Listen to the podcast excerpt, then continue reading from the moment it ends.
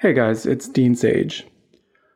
It's been almost a week since the shooting at Pulse nightclub in Orlando, and um, I honestly haven't figured out what to say about it because it doesn't feel like there's anything to say about it. I know I tweeted the day that it happened that words can't fix or solve things, and that's absolutely true. I mean, there's really nothing I can say to change what happened or necessarily affect what's going to happen. It's up to all of us. And I feel like I say that a lot on the podcast um, that we need to each take responsibility for changing what we can.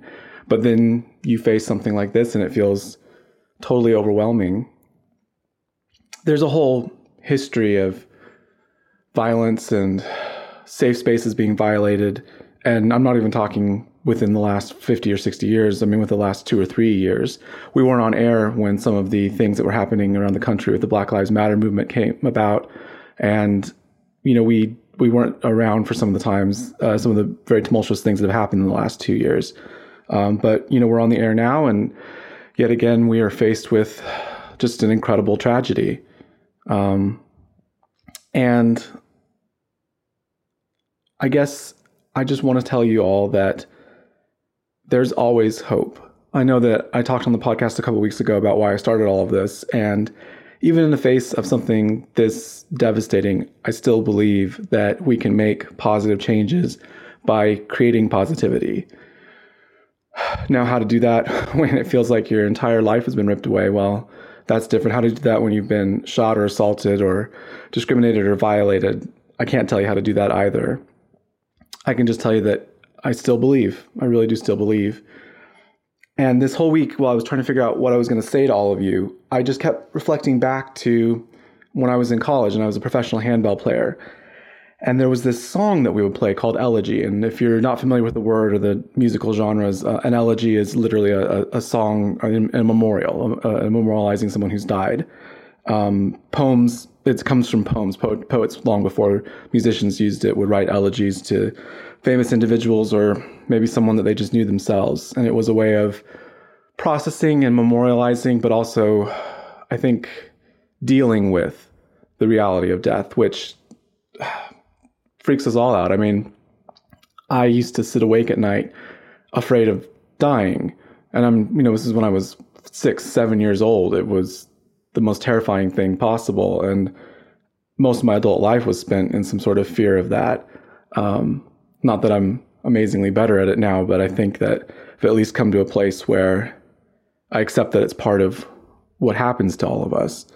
Um, but I'm getting away from the point. So in in college in handbells, we had this song, and as the story goes, and I've never been able to validate this because I'm I'm not even sure it can be validated. It's just what my director told me, so it's what I'm telling you.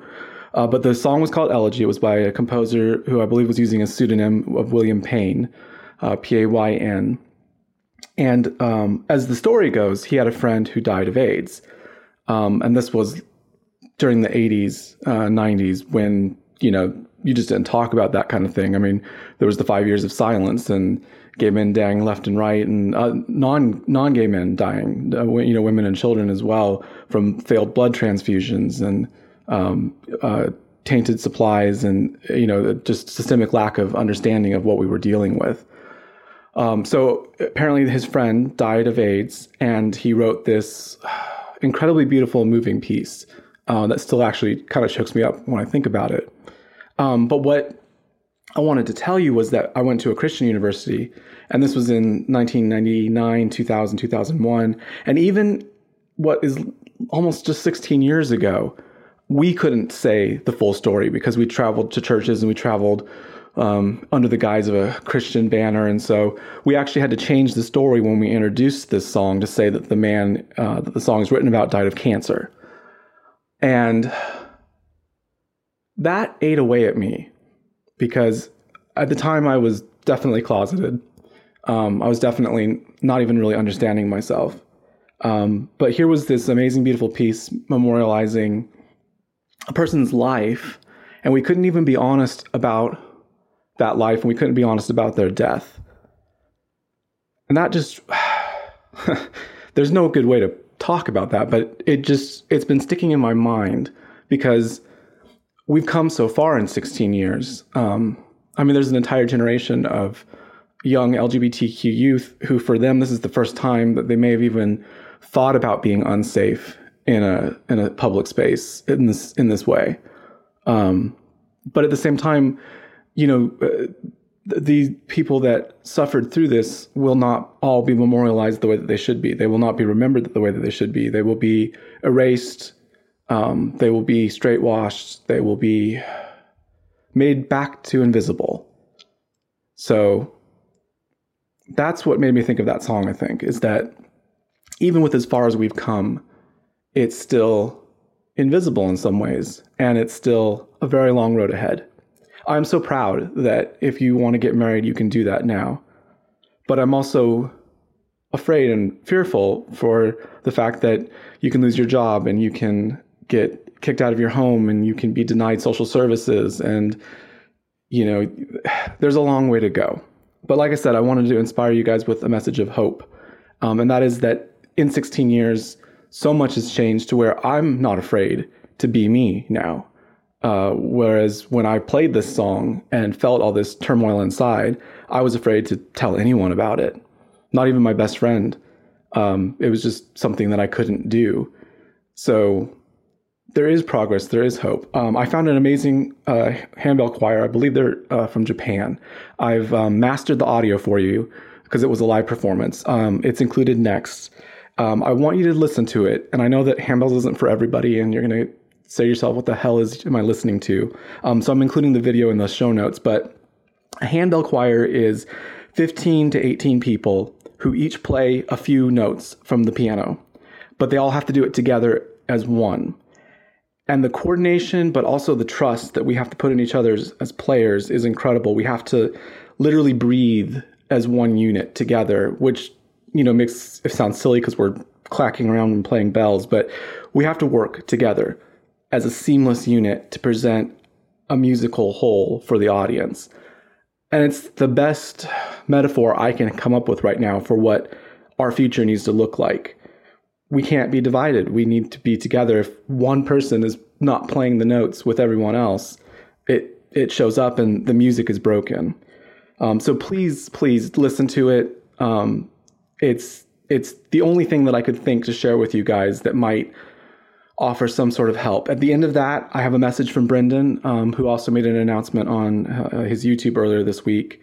And then at the very end, I'm going to sing the song that I used to sing at the end of my live shows, um, because it's the at the time that I started singing it was to help someone who was going through a really rough time, and it's kind of like now we're all going through a really rough time. So stay tuned, listen to it, um, and uh, just please remember that we are all still a community, that we are all still together. And it goes beyond just labels and boundaries, that we all need to work together to make this a little bit better future.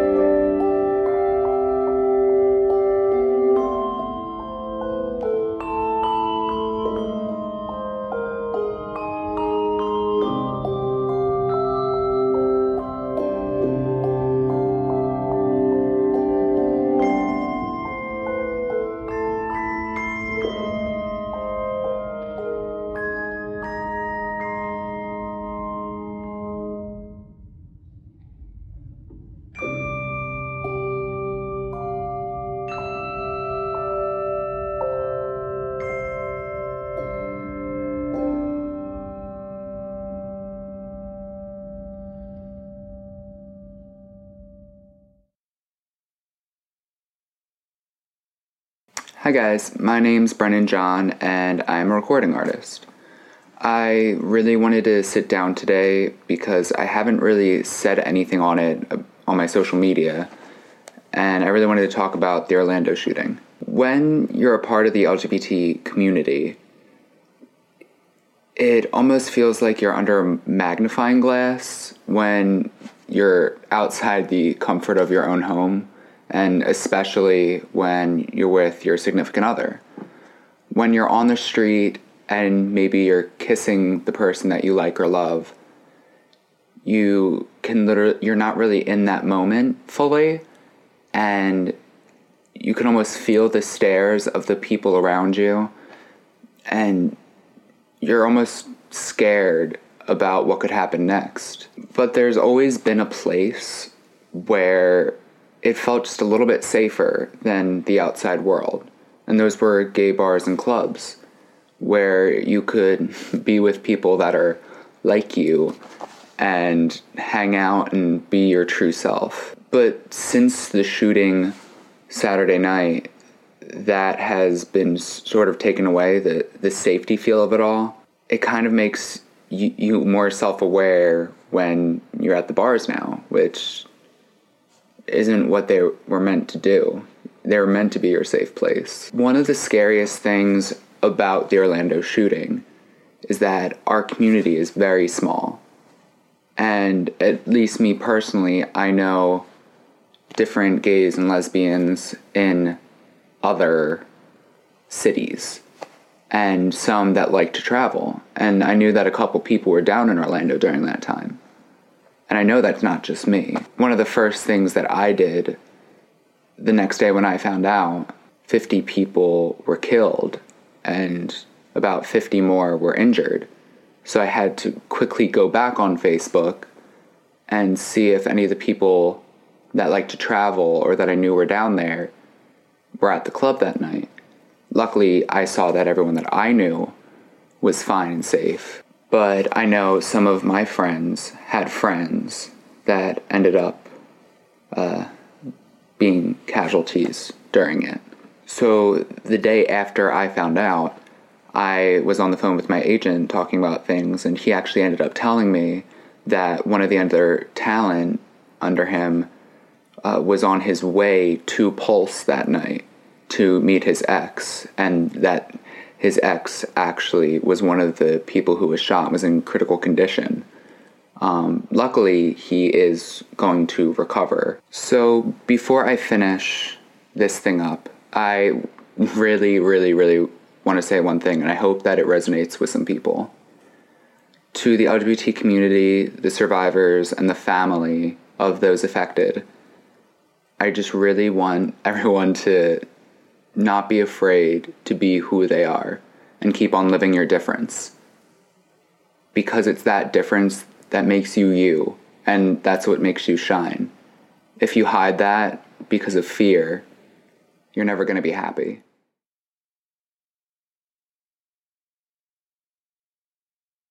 Smile though your heart is aching. Smile even though it's breaking.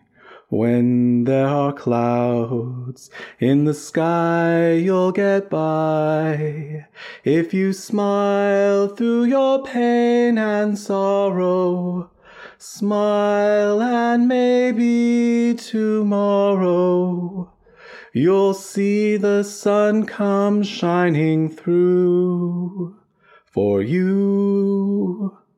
Light up your face with gladness, hide every trace of sadness. Although a tear may be ever so near, that's the time you must keep on trying. Smile, what's the use of crying? You'll see that life is still worthwhile if you just smile. Peace and love to everyone and we'll see you next week.